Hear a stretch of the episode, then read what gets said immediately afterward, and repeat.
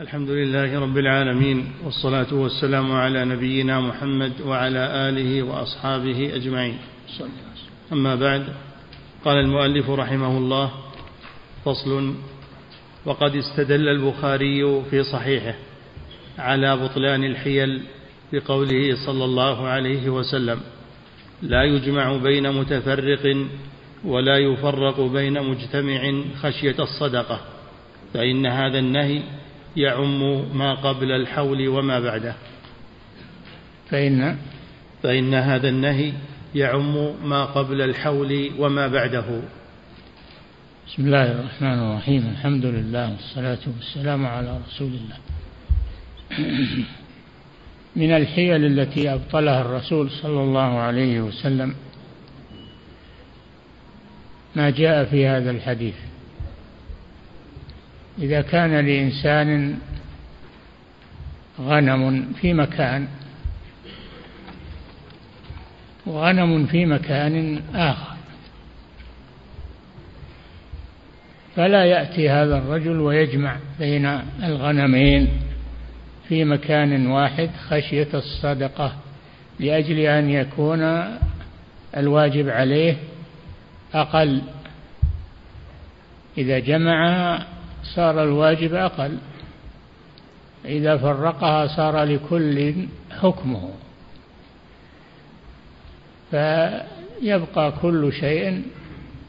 أما لو جمعها لمصلحتها أو لغرض آخر فلا بأس لكن أن يجمعها خشية الصدقة حتى يكون الواجب عليه أقل أو يفرقها حتى يكون الواجب عليه أقل فإنه لا يجوز. هذا من الحيل التي أبطلها رسول الله صلى الله عليه وسلم. نعم. واحتج بقوله صلى الله عليه وسلم في الطاعون إذا وقع بأرض وأنتم بها فلا تخرجوا فرارا منه. وهذا من دقة فقهه رضي الله عنه. فإنه إذا كان قد نهى صلى الله عليه وسلم عن الفرار من قدر الله تعالى إذا نزل بالعبد رضا بقضاء الله تعالى وتسليما لحكمه فكيف بالفرار من أمره ودينه إذا نزل بالعبد؟ نعم. قال صلى الله عليه وسلم في الطاعون إذا وقع في بلد فلا تقدموا عليه. ومن كان في البلد الذي وقع فيه الطاعون فلا يخرج منه. وهذا ما يسمى الآن بالحجر الصحي. خشية أن ينتشر هذا المرض وينتقل مع من أصابهم. فهذا من سد الذرائع التي تفضي إلى أمر محذور وهو كما استدل به الإمام البخاري أيضا من باب إبطال الحيل لأن هذا نوع من الحيلة في خروجه أو دخوله. نعم. وبأنه صلى الله عليه وسلم نهى عن بيع فضل الماء ليمنع به الكلأ. فدل على أن الشيء الذي هو في نفسه غير محرم إذا قصد به أمر محرم صار محرما. نعم إذا كان الإنسان قد نزل على ماء كالماء المجتمع من السيول في الغدران أو في مجامع المياه يأخذ حاجته منه ولا يمنع الباقين من أن يأخذوا من هذا الماء لأن الماء مشترك بين الناس. ثلاثة أشياء مشتركة بين الناس الماء والكلى يعني العشب والنار. فهذه مشتركة بين الناس. لا يحجزها أحد عن الآخرين. والشاهد من هذا أنه نهى صلى الله عليه وسلم عن أن يقدم على البلد الموبوء أو يخرج منه لأجل أن لا ينتشر هذا المرض في الناس نعم. وبأنه صلى الله عليه وسلم نهى عن بيع فضل الماء ليمنع به الكلى فدل على أن الشيء الذي هو في نفسه غير محرم إذا قصد به أمر محرم صار محرما. واحتج نعم فضل الماء يعني الزايد عن حاجة الإنسان وهو لم يحزه في في أوانيه أو في أوعيته هذا يترك للناس ولا يسيطر عليه واحد ويبيع على الناس لأن الماء مشترك. أما ما حازه في وعائه أو كان داخل ملكه فله أن يمنع منه. وأما ما من كان ما كان في الفلاة فلا أحد يسيطر على الماء. نعم. واحتج أحمد رحمه الله على بطلان الحيل وتحريمها بلعنه صلى الله عليه وسلم للمحلل. نعم. من الحيل من الحيل المحرمة أنها أنه إذا طلق امرأته ثلاثا حرمت عليه. فلا يتزوجها إلا من بعد أن تنكح زوجا آخر زواج رغبة لا زواج تحليل وإنما زواج رغبة. فإذا طلقها الآخر جاز للأول أن يعقد عليها عقدا جديدا. قال تعالى الطلاق مرتان فإمساك بمعروف. أو تسريح بإحسان. إلى قوله تعالى فإن طلقها يعني الثالثة فلا تحل له من بعد حتى تنكح أي تتزوج زوجا غيره. وليس المقصود العقد فقط بل لا بد أن يطأها الزوج الثاني. قوله صلى الله عليه وسلم لما جاءته امرأة طلقها زوجها تزوجت من رجل ليس معه آلة يجامع بها ضعيفة. قالت إنما معه كهدبة الثوب. قال تريدين أن ترجعي إلى فلان؟ لا حتى تذوقي عسيلته ويذوق عسيلتك يعني بالجماع فلا يكفي العقد. تحي هذا من باب التحيل. ولهذا لعن صلى الله عليه وسلم المحلل والمحلل له. نعم. وسماه بالتيس المستعار تنفيرا منه. نعم. وبقوله صلى الله عليه وسلم لا ترتكبوا ما ارتكبت اليهود فتستحلوا محارم الله بأدنى الحيل. نهى صلى الله عليه وسلم عن التحيل على محارم الله لأجل استباحتها كما تفعل اليهود كما ذكر الله عنهم أنه لما حرم عليهم صيد السمك يوم السبت حفروا له الحفر ووضعوا فيها الشباك فتأتي الحيتان فتسقط في هذه الحفر وتمسكها الشباك. يوم السبت فيأتون ويأخذونها يوم الأحد احتالوا على صيدها يوم السبت.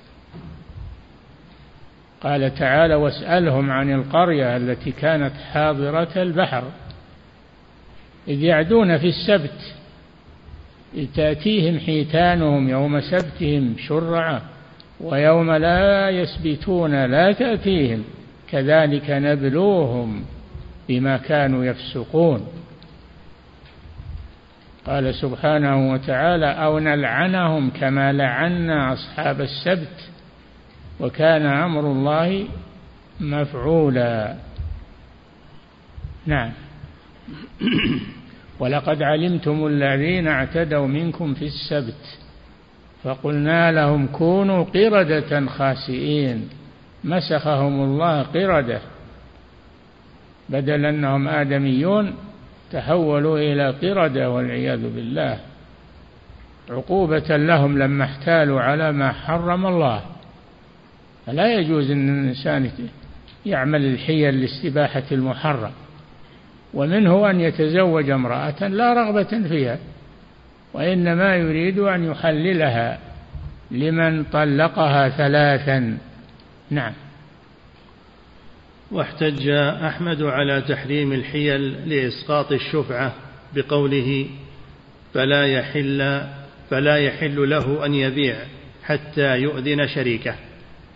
نعم إسقاط الشفعة العقارات المشتركة كالأراضي والبساتين ونحوها.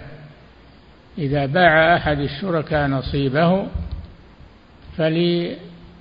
فلبقية الشركاء أو الشريك الآخر أن يأخذ هذا الشقص بثمنه ولا يبيعه على أجنبي من الشركاء. فإن تحيل لإسقاط الشفعة فإن هذا من التحيل على ما حرم الله عز وجل لأن الشفعة حق. ولا يجوز أن يتحيل لإسقاطها كأن يظهرها بأنها هبة. يقول أنا ما بعت عليه أنا واهبه له. وهو كذاب ما وهبه إنما باعه عليه. لو كتبوا قال هبة ما ما يصلح. هذه حيلة لإسقاط الشفعة لإسقاط حق أخيه وشريكه. هذا باطل. نعم. واحتج ابن عباس رضي الله عنهما على إبطال الحيل. نعم. واحتج على تحريم واحتج أحمد على تحريم الحيل لإسقاط الشفعة بقوله فلا يحل له أن يبيع حتى يؤذن شريكه واحتج ابن عباس رضي الله عنهما وبعده أيوب السختياني. واحتج ابن عباس رضي الله عنهما وبعده بعده؟ وبعده أيوب السختياني وغير السختياني. وبعده أيوب السختياني وغيره من السلف بأن الحيل مخادعة لله تعالى. وقد قال تعالى يخادعون الله والذين آمنوا وما يخدعون إلا أنفسهم. قال ابن عباس ومن يخادع الله يخدعه. نعم الجزاء من جنس العمل. فمن يخادع الله بالحيلة فإن الله خادعه. جزاء له وعقوبة له. الله جل وعلا لا يخدع لكن هذا من باب المقابلة والعقوبة فهو عدل منه سبحانه وتعالى. يخادعون الله وال... يعني المنافقين خادعون الله والذين آمنوا وما يخدعون إلا أنفسهم وما يشعرون. لا يجوز الخداع. لا يجوز الخداع من المسلم أن يكون واضحا صريحا في تصرفاته ومعاملاته. لا يخدع ولا يخون ولا يغش. نعم. ولا ريب أن من تدبر القرآن والسنة ومقاصد الشرع جزم بتحريم الحيل وبطلانها. يقول ابن القيم رحمه الله لا ريب أن من تدبر القرآن. من تدبر القرآن في آياته وأحكامه. نعم. والسنة. وتدبر الأحاديث الصحيحة الواردة عن الرسول صلى الله عليه وسلم. نعم. ومقاصد الشرع. وتدبر مقاصد الشرع. نعم. ولا ريب أن من تدبر القرآن والسنة ومقاصد الشرع جزم بتحريم الحيل وبطلانها. تحريم الحيل التي تسقط حقوق الناس وبطلانها وأنها إذا إذا تحققت الحيلة فإن القاضي يبطلها ويعكس المراد على المحتال. نعم. فإن القرآن دل على أن المقاصد والنيات معتبرة في التصرف في التصرفات والعادات كما هي معتبرة في القربات والعبادات فتجعل الفعل حلالا أو حراما وصحيحا أو فاسدا وصحيحا, وصحيحا من وجه وفاسدا من وجه كما أن القصد والنية في العبادات تجعلها كذلك. نعم النية قال صلى الله عليه وسلم إنما الأعمال بالنيات وإنما لكل امرئ ما نوى. هذا في العبادات ومثلها أيضا المعاملات. فلا يتخذ الإنسان المعاملات حيلة يخدع بها الناس ويسقط حقوقهم بالشفعة ونحوها. لا يجوز له ذلك. نعم. وشواهد هذه القاعدة كثيرة جدا في الكتاب والسنة فمنها قوله تعالى في آية الرجعة ولا تمسكوهن ضرارا لتعتدوا. وذلك نص في أن الرجعة إنما تثبت لمن قصد الصلاح دون الضرار فإذا قصد الضرار لم يملكه الله الرجعة. إذا كان الطلاق دون الثلاث فللمطلق الرجعة على زوجته المطلقة وإمسا وإمساكها له إمساكها على ما بقي من الطلاق وبعولتهن أي أزواجهن مطلقات وبعولتهن أحق بردهن في ذلك يعني في العدة. بعولتهن أحق بردهن في ذلك إن أرادوا إصلاحا. أما الذي يطلقها ثم يراجعها ثم يطلقها ثم يراجعها إلى أجل أن يطول عليها المدة هذا حرام ولا يجوز. نعم. ومنها قوله تعالى في آية الخلع ولا يحل لكم أن تأخذوا مما آتيتموهن شيئا إلا أن يخافا ألا يقيما حدود الله فإن خفتم ألا يقيما حدود الله فلا جناح عليهما فيما افتدت به. وهذا الخلع هو أن تفتدي المرأة آه، نفسها من زوجها بمال تدفعه له فيخلعها إذا كانت لا تريده ولا تريد البقاء معه وتتضرر بالبقاء معه فلها أن تدفع له مالا مقابل أن يطلقها. هذا هو الخلع. فلا يجوز للزوج أن يستغل هذا ويأخذ الخلع من المرأة ثم يرجع عليها ويعكس عليها مراده. نعم. وهذا دليل على وهذا دليل على أن الخلع المأذون فيه. إنما هو إذا خاف الزوجان ألا يقيما حدود الله. فإن خفتم ألا يقيما حدود الله الزوجة فلا جناح عليهما فيما افتدت به يعني من الخلع. أما من كان يمسكها لأجل أن تختلع ويأخذ منها مال فهذا لا يجوز. نعم.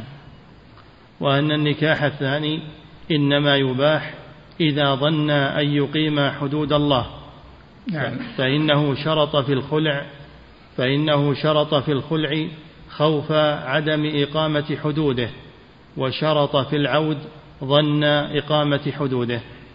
إي نعم. الذي يريد أنه يراجع زوجته لا بد أن يراعي حدود الله فلا يضارها يراجعها لأجل المضارة يطول عليها العدة.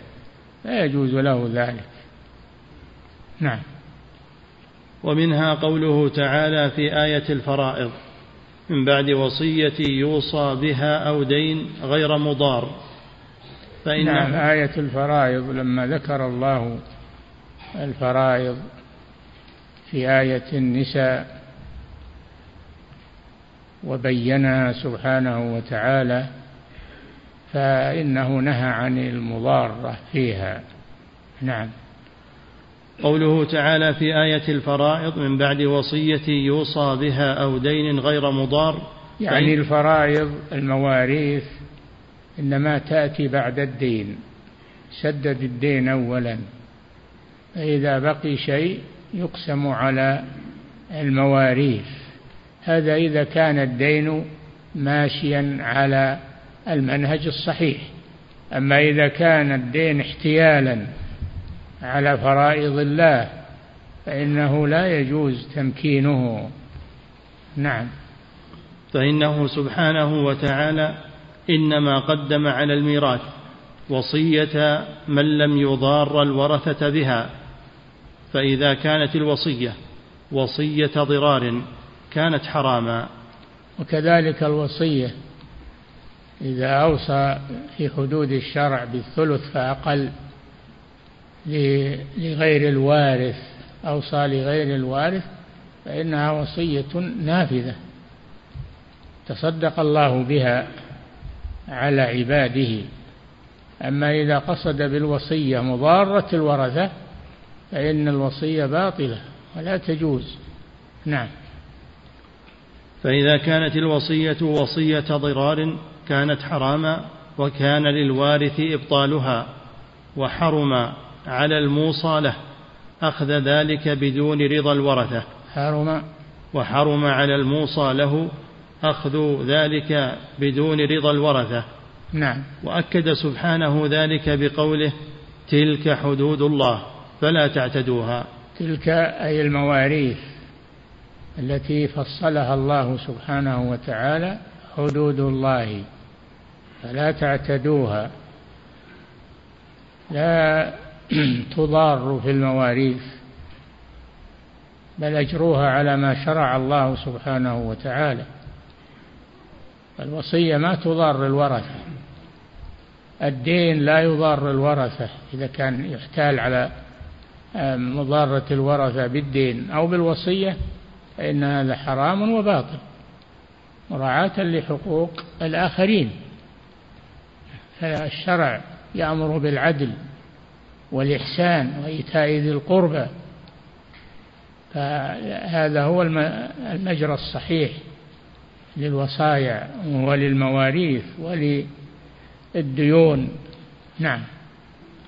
وتأمل كيف ذكر سبحانه وتعالى الضرار في هذه الآية دون التي قبلها لأن الأولى تضمنت ميراث العمودين. والثانية تضمنت ميراث الأطراف من الزوجين والإخوة والعادة أن الميت قد يضار زوجه وإخوته قد يضار زوجه وإخوته ولا يكاد يضار والديه وولده نعم والضرار نعم. نوعان جنف وإثم فإنه قد يقصد الضرار وهو الإثم وقد يضار من غير قصد وهو الجنف. الجنف وصية الجنف. نعم أو وقف الجنف. نعم. فمتى أوصى بزيادة على الثلث فهو مضار قصد أو لم يقصد. فللوارث رد هذه الوصية. نعم الوصية لا تزيد عن الثلث لأن سعد بن أبي وقاص رضي الله عنه قال للنبي صلى الله عليه وسلم لما مرض إنه لا يرثني إلا ابنة لي. أفأوصي بمالي؟ قال لا. قال أوصي بكذا وكذا أكثر من الثلث؟ قال لا. قال أوصي بالثلث؟ قال الثلث والثلث كثير. إنك أن تذر ورثتك أغنياء خير من أن تذرهم عالة. يتكففون الناس. نعم. وإن أوصى بالثلث فما دونه ولم يعلم أنه قصد الضرار وجب إمضاؤها. نعم الوصية بالثلث فأقل وصية مشروعة أذن الله بها. وإن نقصت عن الثلث فهو أفضل. قوله صلى الله عليه وسلم الثلث والثلث كثير. يوصي بالخمس بالسدس أقل من الثلث هذا أفضل. نعم. وإن أوصى بالثلث فما دونه؟ ولم يعلم أنه قصد الضرار وجب إمضاؤها. فإن علم الوصي أن الموصي إنما أوصى ضرارا لم يحل له الأخذ. لم لم يحل له الأخذ. الأخذ الموصى له.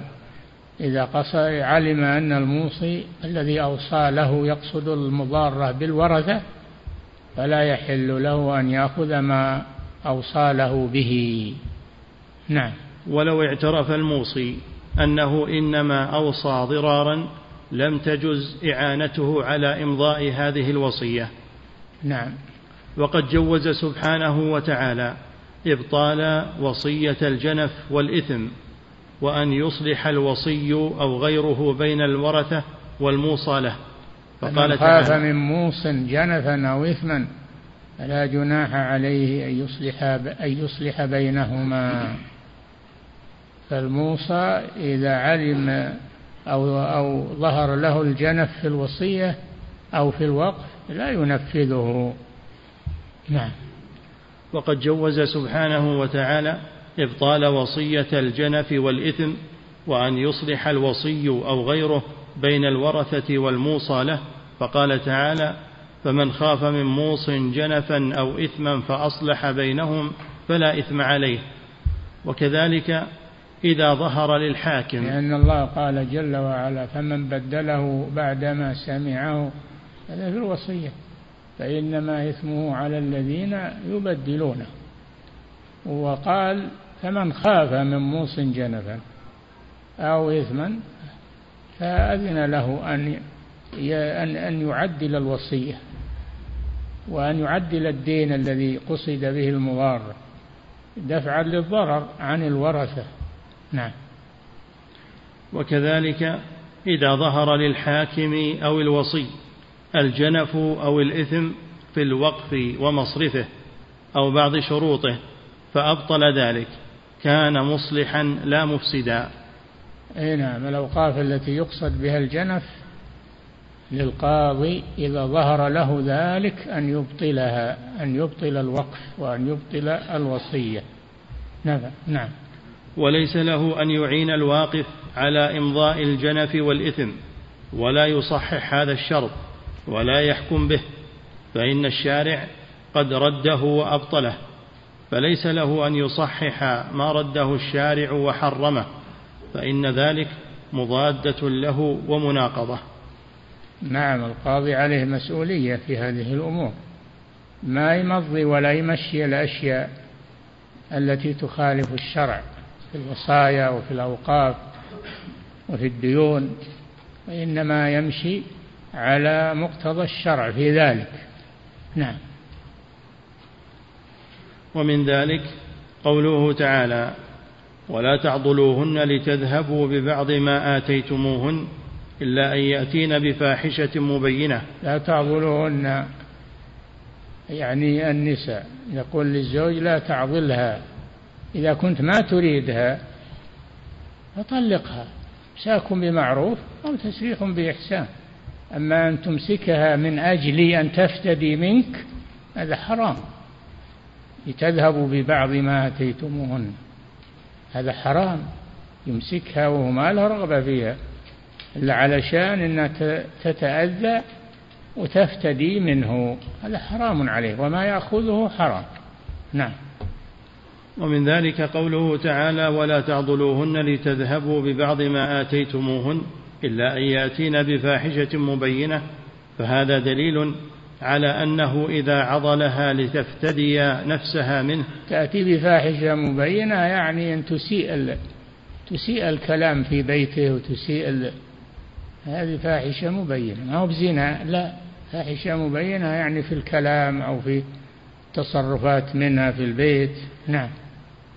فهذا دليل على أنه إذا عضلها لتفتدي نفسها منه وهو ظالم لها بذلك لم يحل له أخذ ما بدلته ولا يملكه بذلك. ولا تعضلوهن يعني تمتنع من طلاقهن لتذهبوا ببعض من أجل أن تفتدي منك ببعض ما أمهرتها إياه وهو حقها عليك. فلا يجوز هذا. هذا العدل في الإسلام وهذه الضوابط الشرعية في الإسلام. دفع الظلم دفع الضرر دفع الحيل الباطلة. نعم. ومن ذلك قوله تعالى يا أيها الذين آمنوا لا يحل لكم أن ترثوا النساء كرها ولا تعضلوهن لتذهبوا ببعض ما آتيتموهن. لا يحل لكم أن ترثوا النساء كرها. يعني إذا كان ما يريدها وإنما يمسكها انتظارا لميراثها إذا ماتت. لا يجوز له ذلك. حرام عليه. الإمساك إن كان يريدها ويرغب فيها هذا حق له. أما إذا كان يريد الإضرار بها من أجل أن تفتدي منه أو من أجل أن يرثها. إذا ماتت فلا يجوز له ذلك. وقيل المراد آه، لا ولا يحل لكم أن ترثوا النساء كرها أنهم كانوا في الجاهلية إذا مات الرجل جاء آه، من بعده وألقى ثوبه على المرأة حتى يرثها يرث المرأة نفسها. هذا كان في الجاهلية فأبطله الإسلام. أبطل هذا. ولا النساء ما تورث من بعد أزواجهن الميتين. نعم هي أحق بنفسها. نعم. ومن ذلك قوله تعالى يا أيها الذين آمنوا لا يحل لكم أن ترثوا النساء كرها ولا تعضلوهن لتذهبوا ببعض ما آتيتموهن ولا تعضلوهن تمسكوهن من غير رغبة وإنما من أجل أن تفتدي منك. ما يجوز هذا. نعم. ولا تعضلوهن لتذهبوا ببعض ما آتيتموهن فحرم سبحانه وتعالى أن يأخذ منها شيئا مما آتاها. إذا كان قد توسل إليه بالعضل نعم. ومن الإسلام دين العدل ودين الرحمة ودين الإنصاف. ما ترك شيئا إلا وضحه وبينه. ومن ذلك ما بين الزوجين. فلا يستغل الزوج آه، ذكورته وقوته على المرأة الضعيفة ويتعسف معها. يقول هذه زوجتي وأنا حرم فيها. ما يجوز هذا. الظلم لا يجوز. نعم.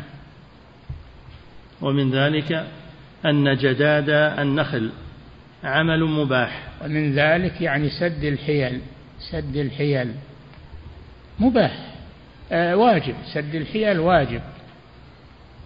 جداد النخل يعني جداد اللي يسمونها الناس الجداد. هذا طيب لا بأس. أباح الله ذلك. لكن إذا كان القصد منهم آه، يجدون بالليل من أجل أن لا يحضر الفقراء ولا يأكلوا منه إن الله حرم ذلك. في في قضية أصحاب البستان أقسموا ليصرمنها مصبحين ولا يستثنون.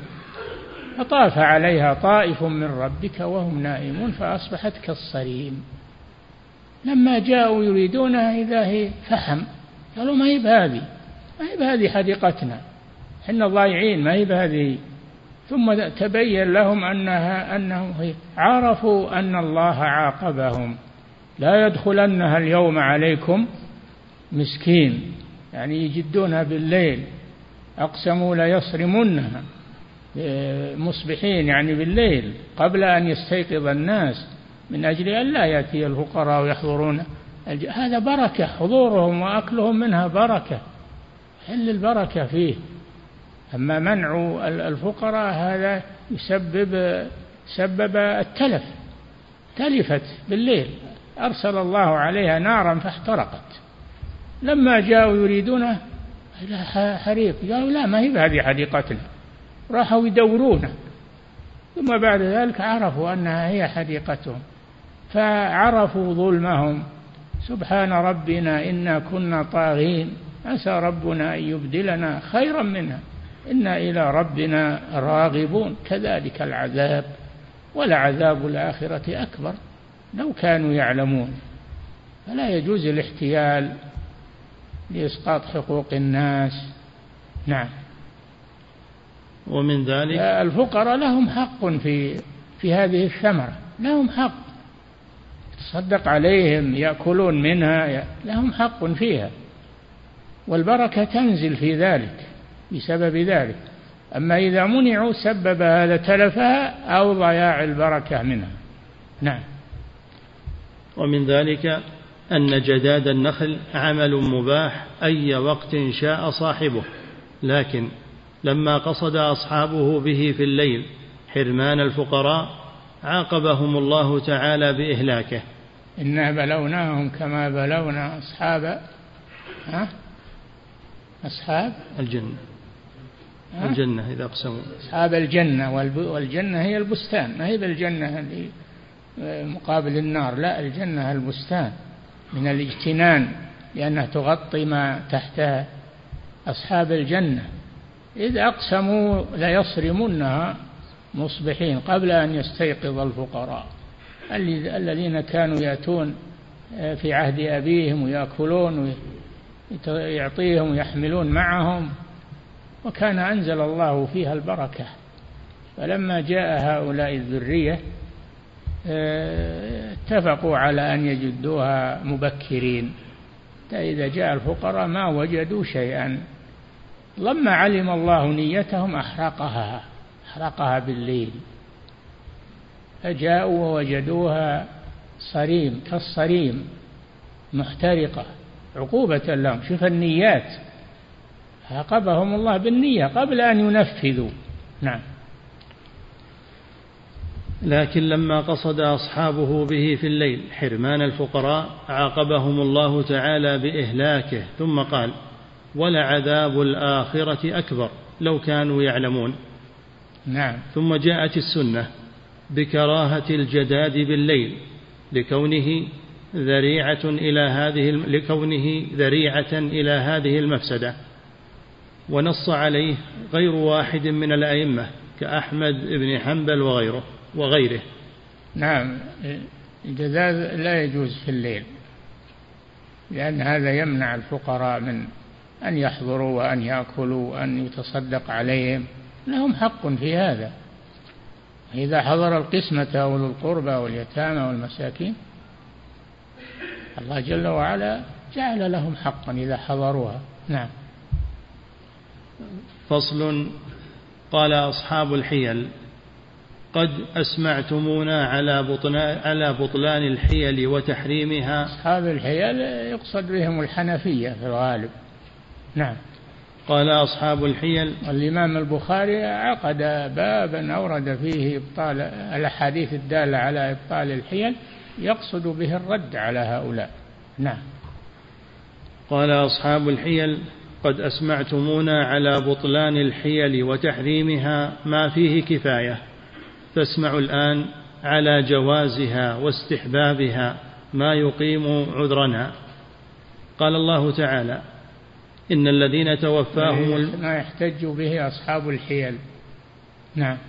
قال تعالى إن الذين توفاهم الملائكة ظالمي أنفسهم. قالوا فيم كنتم؟ قالوا كنا مستضعفين في الأرض. قالوا ألم تكن أرض الله واسعة فتهاجروا فيها؟ فأولئك مأواهم جهنم وساءت مصيرا إلا المستضعفين من الرجال والنساء والولدان. لا يستطيعون حيلة ولا يهتدون سبيلا فأولئك عسى الله أن يعفو عنهم. هذه الآية في من ترك الهجرة من بلاد الكفر إلى بلاد الإسلام وهو يقدر على الهجرة. فإن الله توعده بهذا الوعيد الشديد. نعم. إلا المستضعفين من الرجال. إلا المستضعفين. اللي ما يقدر على الهجرة هذا يؤذن له بشرط أن يتمسك بدينه. حتى يستطيع الهجرة فيهاجر. نعم. إلا المستضعفين من الرجال والنساء والولدان لا يستطيعون حيلة ولا يهتدون سبيلا فأولئك عسى الله أن يعفو عنهم. يعفو عنهم بترك الهجرة لأنهم معذورون. نعم. ووجه الاستدلال وعسى من الله واجبة. عسى الله هذه واجب. إذا قال الله عسى الله فهي واجبة. نعم. ووجه الاستدلال أنه سبحانه وتعالى إنما عذرهم بتخلفهم وعجزهم إذ لم يستطيعوا حيلة يتخلصون بها من المقام بين أظهر الكفار وهو حرام. فعلم أن الحيلة التي تخلص من الحرام فعلم أن الحيلة التي تخلص من الحرام مستحبة مأذون فيها. نعم يقولون الإقامة للمستضعفين في بلاد الكفر تركهم الهجرة هذا يدل على الحيلة. أين الحيلة من هذا؟ هذا عجز معذورون. ما هي بحيلة؟ نعم. فعلم أن الحيلة التي تخلص من الحرام مستحبة مأذون فيها وعامة الحيل التي تنكرونها علينا هي من هذا الباب. فإنها حيل تخلص من الحرام. ولهذا سمى بعض من صنف في ذلك كتابه المخارج من الحرام والتخلص من الآثام. واعتبر هذا بحيلة العينة فإنها تخلص من الربا المحرم. وكذلك الجمع بين الإجارة والمساقات يخلص من بيع الثمرة قبل بدو صلاحها وهو حرام. العينة أن أن يبيع سلعة بثمن مؤجل. يبيع سلعة على محتاج أو فقير بثمن مؤجل. ثم يعود ويشتريها منه بثمن حال أقل من المؤجل. هذا حرام ولا يجوز. هذا حرام ولا يجوز. أما إذا باعها على غيره فلا بأس. إذا باعها على غيره وقضى بها حاجته فلا بأس بذلك. أما يبيعها على من استدانها منه بأقل من ثمنها هذه عينة محرمة. نعم لأن سميت عينة إما من العين وهي النقد وإما لأنه رجع إليه عين ماله. نعم. وكذلك الجمع بين الإجارة والمساقات يخلص من بيع الثمرة قبل بدو صلاحها وهو حرام. وكذلك الثمرة لا يجوز بيعها حتى تحمر وتصفار يبدو صلاحها. لكن إذا باعها مع أرضها مع نخلها فلا بأس. يدخل الثمر تبع ولو لم يبدو صلاحه يدخل تبعا للأصل. نعم. ما هو هذا حيلة؟ نعم. وكذلك خلع اليمين يخلص من وقوع الطلاق الذي هو حرام أو مكروه أو من مواقعة المرأة بعد الحنث وهو حرام. نعم كذلك. وكذلك خلع اليمين يخلص من وقوع الطلاق الذي هو حرام أو مكروه أو من مواقعة المرأة بعد الحنث وهو حرام. نعم. وكذلك هبة الرجل ماله قبل الحول لولده أو امرأته يخلصه من إثم منع الزكاة كما يتخلص من إثم المنع بإخراجها. هذه حجج اللي يجوزون الحيل. نعم. وكذلك يرد عليها يرد عليها بعد قليل. نعم. وكذلك هبة الرجل ماله قبل الحول لولده أو امرأته يخلصه من إثم منع الزكاة كما يتخلص من إثم المنع بإخراجها فهما طريقان للتخلص. فالحيل تخلص من الحرج وتخلص من الإثم. والله تعالى قد نفى الحرج عنا وعن ديننا. هذا هو الحرج. الحيل المحرمة هي الحرج. نعم. وندبنا إلى التخلص منه ومن الآثام فمن أفضل الأشياء معرفة ما يخلصنا من هذا وهذا وتعليمه وفتح طريقه. ألا ترى أن الرجل إذا حلف بالطلاق ليقتلن أباه أو ليشربن الخمر؟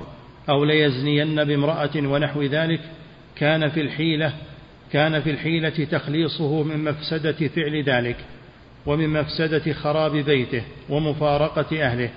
فإن من لا يرى الحيلة ليس له عنده مخرج إلا بوقوع الطلاق.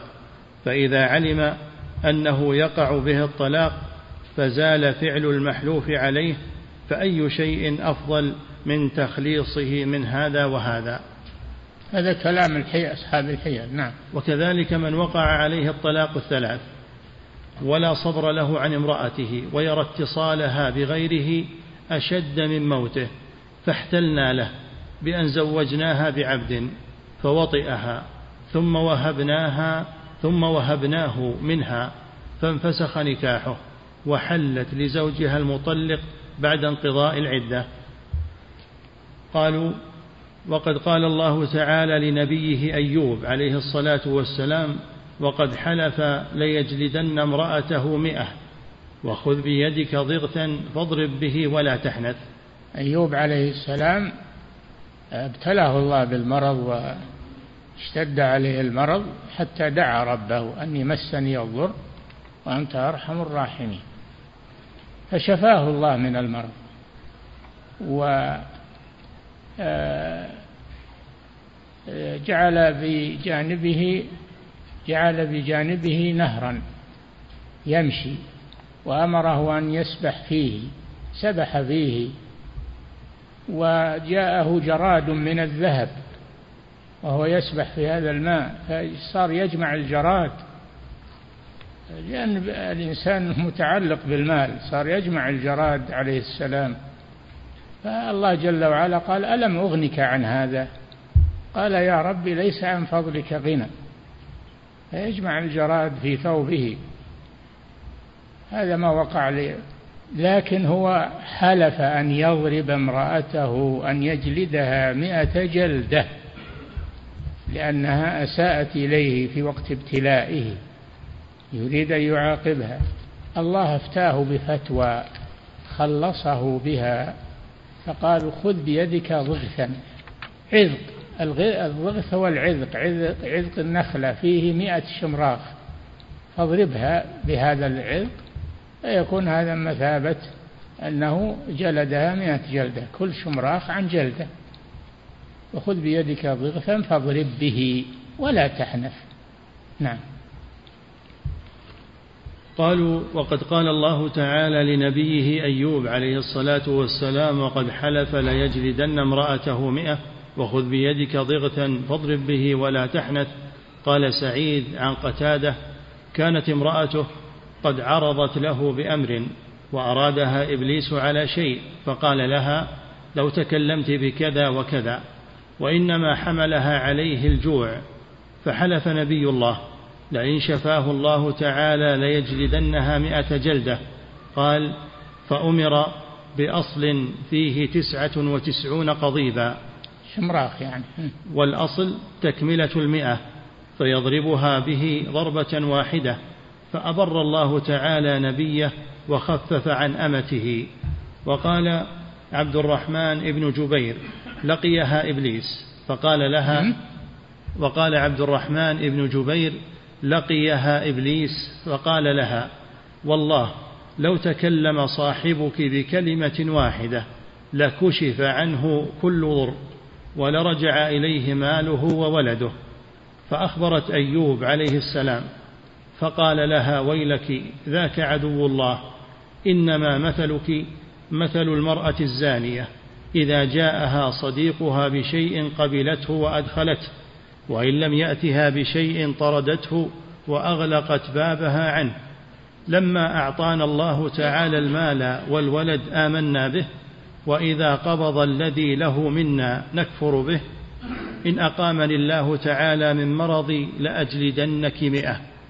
فأفتاه الله سبحانه بما أخبر به أن يأخذ ضغثا وهو الحزمة من الشيء مثل الشماريخ الرطبة والعيدان ونحوها. مما هو قائم على ساق فيضربها ضربة واحدة. وهذا تعليم منه سبحانه لعباده التخلص من الآثام. هذا كلام أهل الحيل يقولون هذا الله علم نبيه أيوب بهذه الحيلة. نعم. وهذا تعليم منه سبحانه لعباده التخلص من الآثام والمخرج من الحرج بأي شيء. وهذا أصلنا في باب الحيل. فإنا قسنا على هذا وجعلناه أصلا. قالوا وقد أرشد النبي صلى الله عليه وسلم إلى التخلص من, من صريح الربا بأن يبيع التمر بدراهم ثم يشتري بتلك الدراهم تمرا. فروى أبو سعيد الخدري رضي الله عنه قال جاء بلال إلى النبي صلى الله عليه وسلم بتمر برني. فقال له النبي صلى الله عليه وسلم من أين هذا؟ قال كان عندنا تمر رديء فبعت منه صاعين بصاع ليطعم النبي صلى الله عليه وسلم. فقال له النبي صلى الله عليه وسلم عند ذلك أوه عين الربا لا تفعل. ولكن إذا أردت أن تشتري فبع التمر ببيع آخر ثم اشتري به. متفق عليه. التمر الردي بع التمر الردي بدراهم ثم اشتر بالدراهم تمرا جيدا. علمه النبي صلى الله عليه وسلم ذلك. هذا فيه تجنب ل تجنب للمحرم. نعم. بع الجمع بالدراهم ثم اشتر بالدراهم جنيبا يعني تمرا جيد نعم. وفي لفظ آخر بع الجمع بالدراهم ثم اشتر بالدراهم جنيبا. والجمع والجنيب نوعان من التمر وفي لفظ لمسلم بعه بسلعة ثم ابتع بسلعتك أي التمر شئت. فقد أمره يعني يقولون هذا حيلة أصحاب الحيل يقولون هذا علمه النبي صلى الله عليه وسلم الحيلة. نعم بيع الجمع بالدراهم ثم اشتر بالدراهم يقولون هذه حيلة. ما هي بحيلة هذا بيع وشراء كيف حيلة؟ نعم. فقد أمره أن يبيع التمر بالدراهم أو السلعة ثم يبتاع بها تمرا وهذا ضرب من الحيلة ولم يفرق بين بيعه ممن يشتري منه التمر أو من غيره. وقد قال تعالى إلا أن تكون تجارة حاضرة تديرونها بينكم وهذا إرشاد إلى حيلة العينة وما شابهها. إذا تبايعتم إلا أن تكون تجارة أن تراض منكم. نعم. إلا أن تكون تجارة وأشهدوا إذا تبايعتم ولا يضار كاتب ولا ولا شهيد. إلا أن تكون تجارة حاضرة تديرونها بينكم فليس عليكم جناح ألا تكتبوها. نعم. وقد قال تعالى إلا أن تكون تجارة حاضرة تديرونها بينكم وهذا إرشاد إلى حيلة العينة وما شابهها. فإن السلعة تدور بين المتعاقدين للتخلص من الربا. قالوا وقد, وقد دلت السنة على أنه يجوز للإنسان أن يتخلص من القول الذي يأثم به أو يخاف بالمعاريض وهي حيلة في الأقوال كما أن تلك حيلة في الأعمال. فروى قيس ابن الربيع عن سليمان التيمي عن أبي عثمان النهدي عن عمر بن الخطاب رضي الله عنه قال إن في معاريض الكلام ما يغني الرجل عن الكذب. نعم لما جاء واحد آه، إلى الإمام أحمد يسأله عن أحد أصحابه قال له ليس ها هنا ليس ها هو موجود ليس ها هنا يقصد ليس في في يده في راحته. الإمام أحمد يقصد هذا. وذاك فهموا على أنه ليس ها هنا يعني ليس في هذا المكان. نعم. قالوا هذا دليل على استعمال المعاريض والحيل. نعم. وقال الحكم عن مجاهد عن ابن عباس رضي الله عنهما ما يسرني بمعاريض الكلام حمر النعم. وقال نعم. وقال الزهري عن وقال إيش؟ وقال الحكم عن مجاهد عن ابن عباس رضي الله عنهما ما يسرني بمعاريض الكلام حمر النعم. يعني إنها فيها فائدة. أحب إلي من الإبل النفيسة حمر النعم يعني الإبل النفيسة الحمر. نعم. وقال الزهري عن حميد بن عبد الرحمن بن عوف عن أمه أم كلثوم بنت عقبة ابن أبي معيط وكانت من المهاجرات الأول. قالت لم أسمع رسول الله صلى الله عليه وسلم يرخص في شيء مما يقول الناس إنه كذب إلا في ثلاث. الرجل يصلح بين الناس. يستعمل الكذب للإصلاح بين الناس لا بأس. نعم. والرجل يكذب لامرأته. يكذب على امرأته لأجل إصلاح العشرة. بجيب لس وبحط لس وبزين لأجل أنها هي تطمئن. نعم. والكذب في الحرب. والكذب في الحرب. الحرب خدعة. ولهذا النبي صلى الله عليه وسلم لما كان إذا أراد غزوة ورى بغيرها. والراء بغيرها. يظهر أنه ما يريد الجهة ذي وهو يريدها. لما أراد الهجرة الهجرة شمال مكة. وهو راح جنوب. صار غار غار ثور. ولا لا؟ صار بغار ثور. هو جنوب مكة. يريد بذلك يعني تغرير المشركين لئلا يلحقوا به. نعم. والكذب في الحرب ومعنى الكذب في ذلك هو المعاريض لا صريح الكذب. وقال منصور كان لهم كلام يدرؤون به عن أنفسهم العقوبة والبلايا. وقد لقي رسول الله صلى الله عليه وسلم طليعة للمشركين وهو في نفر من أصحابه فقال المشركون ممن أنتم؟ فقال النبي صلى الله عليه وسلم نحن من ماء فنظر بعضهم إلى بعض فقالوا أحياء اليمن كثير لعلهم منهم وانصرفوا. وأراد النبي صلى الله عليه وسلم بقوله نحن من ماء قوله قوله تعالى خلق من ماء دافق. نعم. ولما وطئ عبد الله ابن رواحة جاريته أبصرته امرأته فأخذت السكين وجاءت فوجدته قد قضى حاجته فقالت لو رأيتك حيث كنت لوجأت بها في عنقك. فقال ما فعلت؟ فقالت إن كنت صادقا فاقرأ القرآن. فقال شهدت بأن وعد الله حق وأن النار مثوى الكافرين وأن العرش فوق الماء طاف وفوق العرش رب العالمين وتحمله ملائكة شداد ملائكة الإله مسومين. فقالت ظنت إن هذا من القرآن.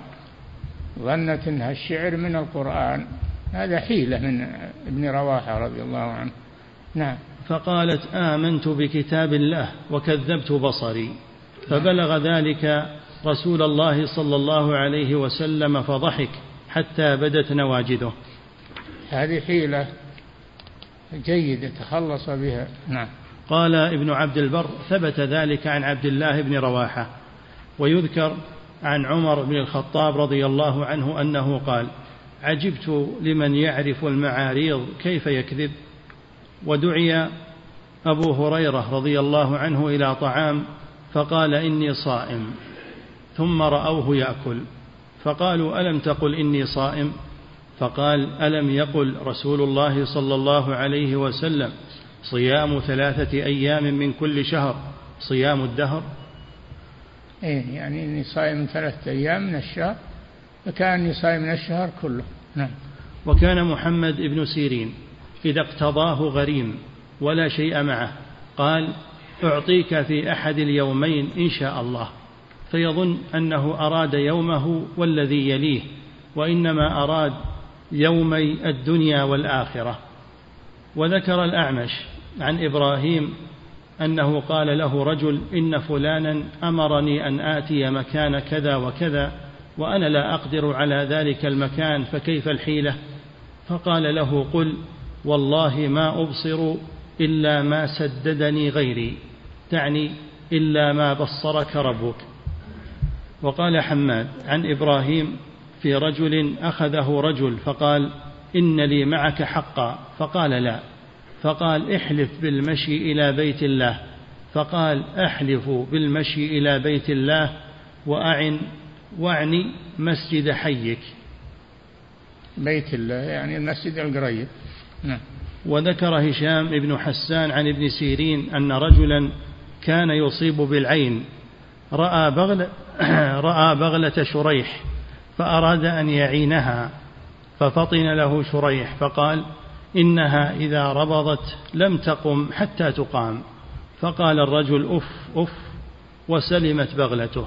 وإنما أراد أن الله سبحانه وتعالى هو الذي يقيمها. وقال الأعمش عن إبراهيم أنه سئل عن الرجل يبلغه عن الرجل الشيء يقوله فيه فيسأله عنه فقال قل والله إن الله ليعلم ما من ذلك شيء يعني بما الذي وقال نعم. عقبة ابن المغيرة كنا نأتي إبراهيم وهو خائف من الحجاج فكنا إذا خرجنا إبراهيم النخعي يعني إبراهيم النخعي نعم وقال عقبة بن المغيرة كنا نأتي إبراهيم وهو خائف من الحجاج فكنا إذا خرجنا من عنده يقول إن سئلتم عني وحلفتم فاحلفوا بالله ما تدرون أين أنا ولا لنا به علم ولا في أي موضع هو. واعنوا أنكم لا تدرون أي موضع أنا فيه قائم أو قاعد وقد صدقتم. وجاءه رجل فقال إني اعترضت على دابة فنفقت فأخذت غيرها. ويريدون أن يحلفوني أنها هي الدابة التي اعترضت عليها. فقال اركبها واعترض عليها على بطنك راكبا ثم احلف أنها الدابة التي اعترضت عليها. وقال أبو عوانة عن أبي مسكين كنت عند إبراهيم وامرأته تعاتبه في جارية لها وبيده مروحة. فقال أشهدكم أنها لها. فلما خرجنا قال على ما شهدتم. قلنا شهدنا أنك جعلت الجارية لها. قال أما رأيتموني أشير إلى المروحة؟ إنما قلت لكم اشهدوا أنها لها أنا أعني المروحة. مروحة يدوية يعني. إيه؟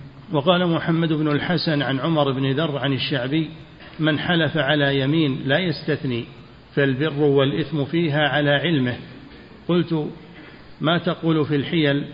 قال لا بأس بالحيل فيما يحل ويجوز إنما الحيل شيء يتخلص به الرجل من الحرام ويخرج به إلى الحلال فما كان من هذا ونحوه فلا بأس به وإنما نكره من ذلك أن يحتال الرجل في حق لرجل حتى يبطله أو يحتال في باطل حتى يموهه أو يحتال في شيء حتى يدخل فيه شبهة.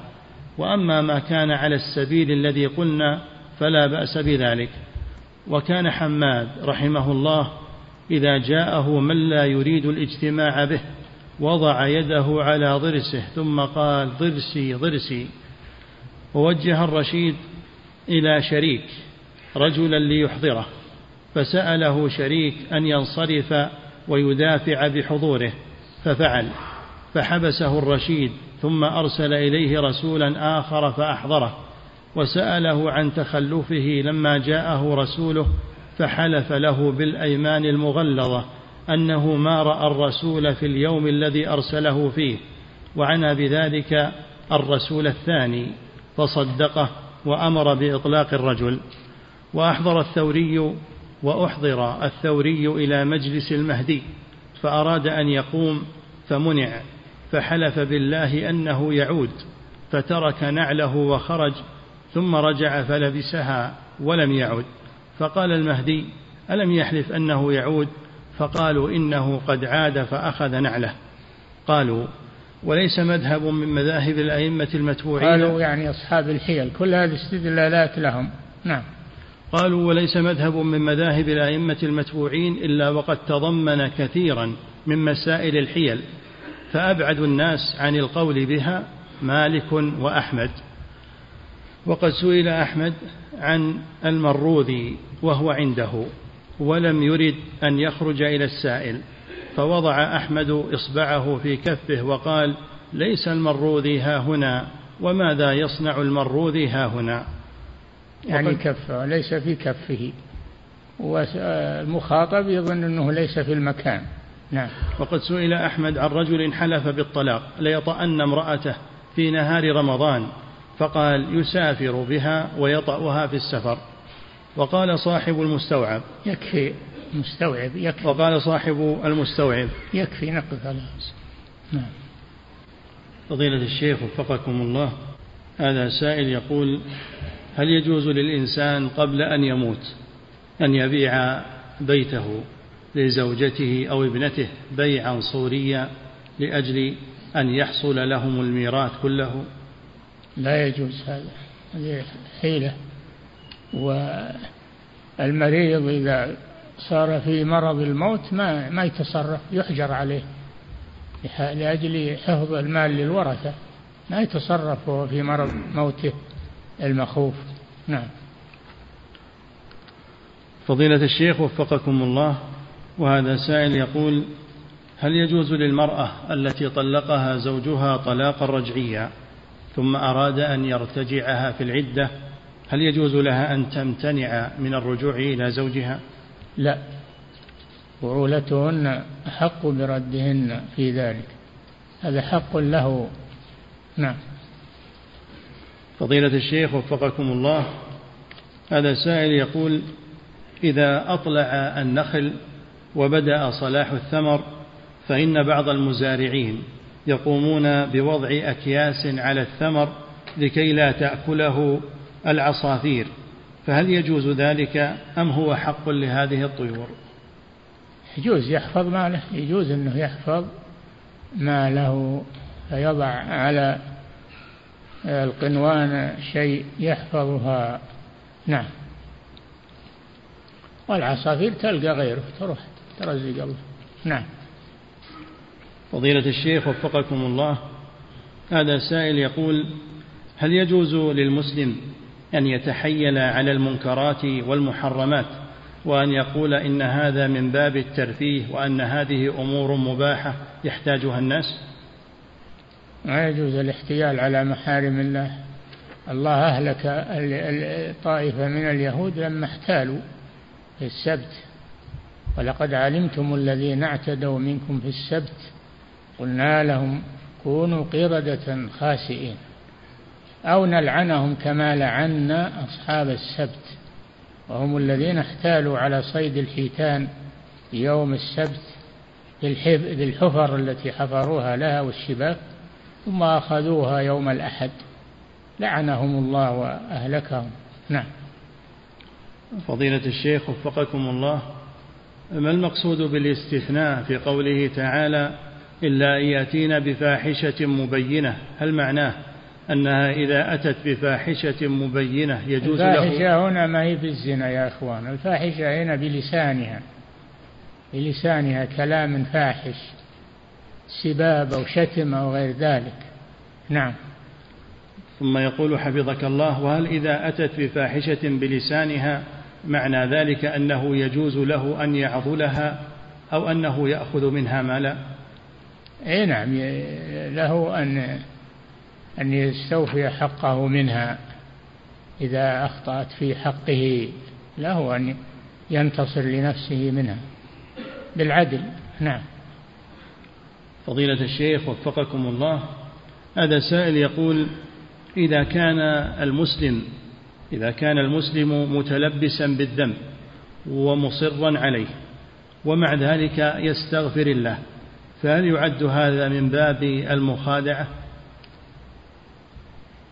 هذا الاستغفار ما هو صحيح. الاستغفار من شرطه أن يقلع عن الذنب. توبة لها شروط والاستغفار توبة فلها شروط. أن يقلع منها أن يقلع عن الذنب ويتركه. أما أن يستغفر وهو مقيم على الذنب هذا لا ينفعه الاستغفار. نعم. فضيلة الشيخ وفقكم الله هذا سائل يقول هل يؤاخذ المسلم على نيته السيئة حتى وإن لم يفعلها مثل قصة جداد النخل؟ إيه نعم قد يعاقب على نيته السيئة ولو لم يفعلها. قال صلى الله عليه وسلم إذا التقى المسلمان بسيفيهما فالقاتل والمقتول في النار. قالوا يا رسول الله هذا شأن القاتل فكيف بالمقتول؟ قال إنه كان حريصا على قتل صاحبه فعوقب على نيته. نعم. فضيلة الشيخ وفقكم الله هذا سائل يقول هل هناك حد معين لنقول عن الرجل إنه قادر على الهجرة من بلاد الكفار أو غير قادر كأن يكون الرجل ليس له عمل في بلاد الإسلام فلا يستطيع الهجرة إلى أن يجد عملا هناك؟ الأعمال كثيرة ومن يتق الله يجعل له مخرجا ويرزقه من حيث لا يحتسب. الأعمال كثيرة والحمد لله. نعم. فضيلة الشيخ وفقكم الله إذا كرهت المرأة زوجها فهل يجوز لها أن تطلب الخلع حتى وإن كان زوجها لا يريد ذلك؟ إذا كانت تكرهه ولا تطيق البقاء معه فلها أن تفتدي منه. نعم. فضيلة الشيخ وفقكم الله وهذا سائل يقول أنا لا أرغب في زوجتي وأريد تطليقها ولكن إنما أمسكها بسبب رغبتها في تربية بناتها والقيام بواجبهن. مع العلم أنني أبحث عن زوجة أخرى هل علي إثم في هذه النية وفي هذا الإمساك؟ بناتها مع معها ما دام صغيرات فهن معها إلى أن تتزوج زوجا آخر. حضانتهن لها ما دامت لم تتزوج. نعم. فضيلة الشيخ وفقكم الله هذا سائل يقول العلماء رحمة الله عليهم ذكروا أن البقاء في بلاد الكفار حرام إلا إذا كان سيستطيع إظهار شعائر دينه. يقول ما المقصود بشعائر الدين التي يجب على المسلمين أن يظهروها هناك؟ الإنكار ينكرون عليهم ينكرون عليهم الشرك والكفر ويدعونهم إلى الله وإلى التوحيد والإسلام. نعم. فضيلة الشيخ وفقكم الله هذا سائل يقول هل يجوز استعمال التورية؟ هل يجوز استعمال التورية كما مر معنا من فعل الإمام أحمد رحمه الله؟ إذا كانت بحق إذا كانت التورية بحق فلا بأس. أما إذا كانت لباطل من أجل أن يتخلص من حق أو يأخذ حق أخيه فلا تجوز. نعم. فضيلة الشيخ وفقكم الله هذا سائل يقول كيف يمكن معرفة أن الوصية قصد بها المضارة أو لم يقصد بها ذلك؟ لا يعلمها إلا الله حسابه على الله سبحانه وتعالى. نعم. فضيلة الشيخ وفقكم الله وهذا سائل يقول هل تاب أصحاب الجنة التي أحرقها الله تعالى ليلا بقولهم سبحان ربنا إنا كنا ظالمين. هو الظاهر نعم هو الظاهر. وأنا شفت كلام للشيخ ابن سعدي في تفسيره يقول إن هذا يعتبر توبة منهم. نعم.